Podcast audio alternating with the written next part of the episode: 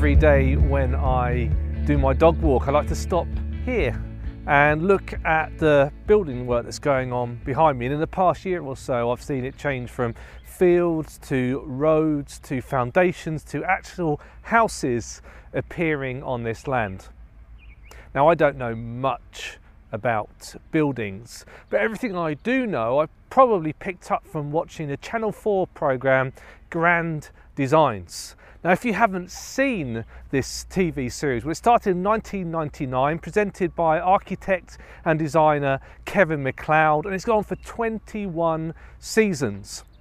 And it follows the trials and tribulations, the ups and downs of people trying to build their dream home. And these aren't just any old home, these are elaborate and over the top designs. Now, each of those designs are different, but what they all have in common is a dream, a vision, a picture, a purpose of what these houses, these buildings are going to be for their owners.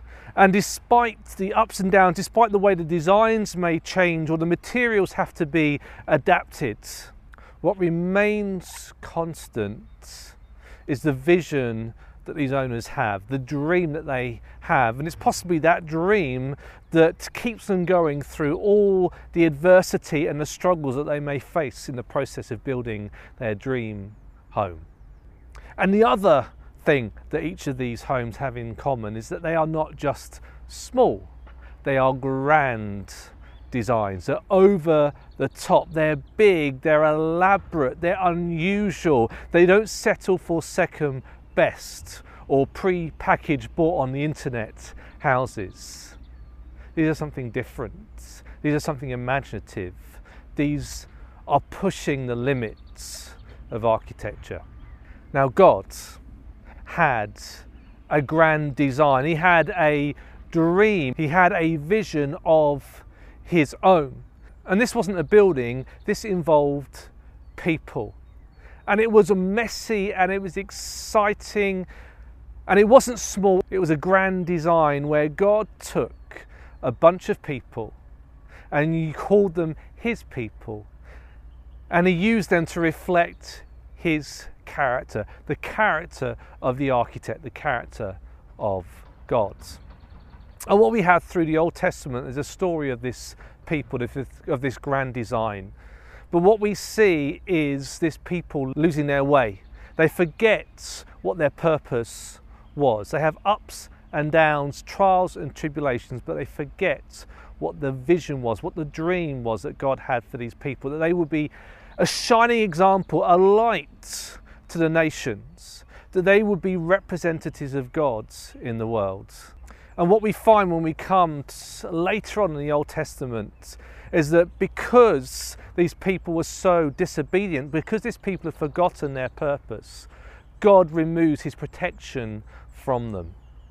And the massive Babylonian empire invades Jerusalem, the city of these people, the Israelites.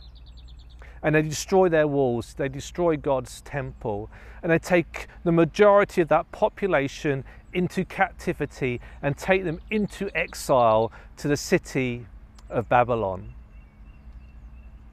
And so you have God's people in a strange land, surrounded by foreigners with strange customs. And in the Psalms, you get an insight into the way they are feeling. In Psalm 137, it shares these words, words that were uh, immortalized by the band Boney M by the rivers of Babylon as we lay down, yea, we weep when we remember Zion. Zion was another name for Jerusalem. They weep as they remember those things that they have lost. They weep as they try and contemplate what it is to be foreigners in a land that is not their own, customs that are not their own, restrictions to what they can and can't do, and restrictions to the way that they worship. And in verse 4 of that same Psalms, they say the words, they ask the question, how can we sing the Lord's song in a strange land? How could they be God's people and worship God when they can't do those things that they once did. They haven't even got the temple where God resided and where they worshipped and brought their sacrifices to Him. And perhaps this is how you've been feeling this past year over lockdown with all the restrictions. And perhaps for you, your faith has really suffered and struggled because you haven't been able to do those things that you once did. Going to church every Sunday, maybe attending your home groups. And you've been left with that question how do I sing the Lord's song? How do I worship? How do I live out my faith in this time of restrictions where I can't do those things I once did? Maybe you have struggled. And if you have, then that's fine because I've struggled. Most of us have struggled to work out what does it mean to be God's people? What does it mean to be a follower of Jesus at this hugely difficult and restrictive time? Now, for the nation of Israel, they were in exile, but God continued to speak to them in the midst of their imprisonment. And He used prophets who would share what God had spoken to them, to the people of Israel. And they shared with these people in exile that there is hope. There would be a time when they would return to Jerusalem, to Zion. They would be able to worship God once again in the temple. And Isaiah, one of the prophets, promises that. But he also reminds them something hugely important. He reminds them of their original purpose, God's dream for his people. He says these words from God in Isaiah 49, verse 6 It is too small a thing for you to be my servant, to restore the tribes of Jacob and bring back those of Israel I have kept. Isaiah is saying, Yes, there is hope. Yes, you will be returning to Jerusalem. You will, you will be returning to those old ways of life. You will be able to once again worship God in your land. But that is too small a thing to just do that, to just take you back to what you once were. And he goes on to say, I will also make you a light for the Gentiles, that's the non Jews, that my salvation may reach to the ends of the earth. See, through Isaiah, God is reminding that nation of Israel, those exiles, that they have a purpose, that there is a grand design, and that it's too small a thing just to return to doing what they once were, because what they once were was failing. It wasn't good enough. They weren't being who God had designed them, called them to be.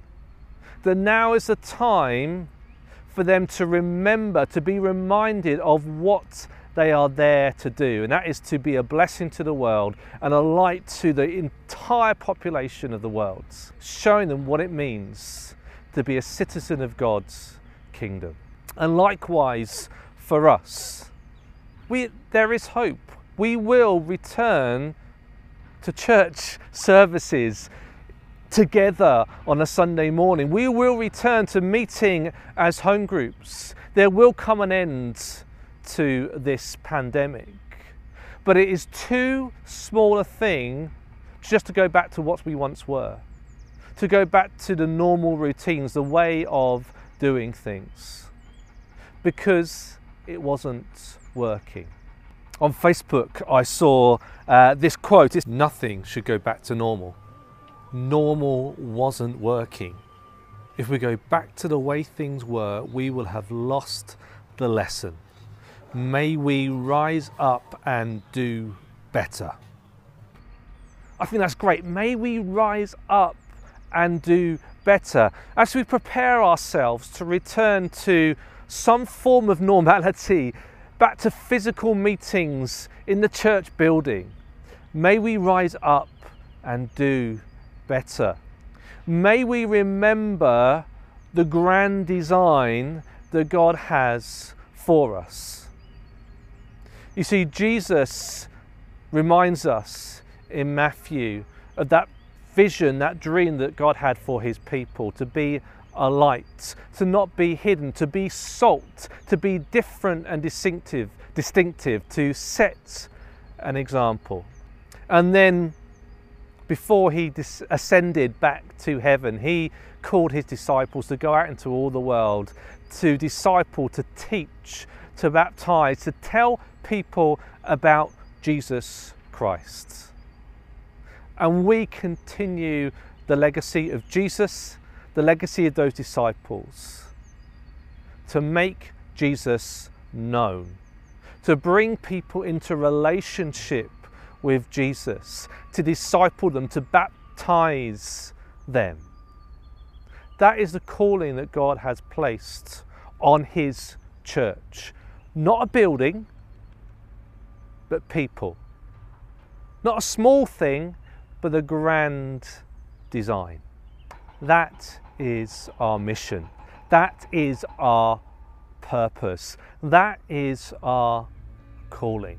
So as we return, let's not make this about us, what we want, what we like or don't like, what we're expecting from Sunday mornings or from church as we gather together. Let's make it about the people that we are being called to reach out to, the town of Horley, the community that we reside in, our friends and our neighbours, our family, those people that desperately need to know about Jesus.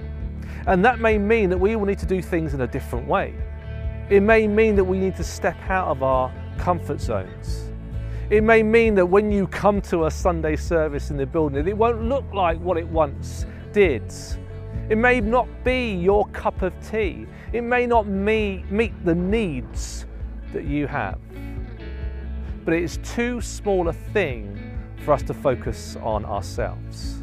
God is calling us to something far bigger, far greater, far grander. So as we walk together into unknown territory, as we journey into a new normal, whatever that may mean, let us keep as number one the calling He has on our church to be a light, a beacon of hope on a hill not hidden but shining brightly in our community for all the world to see.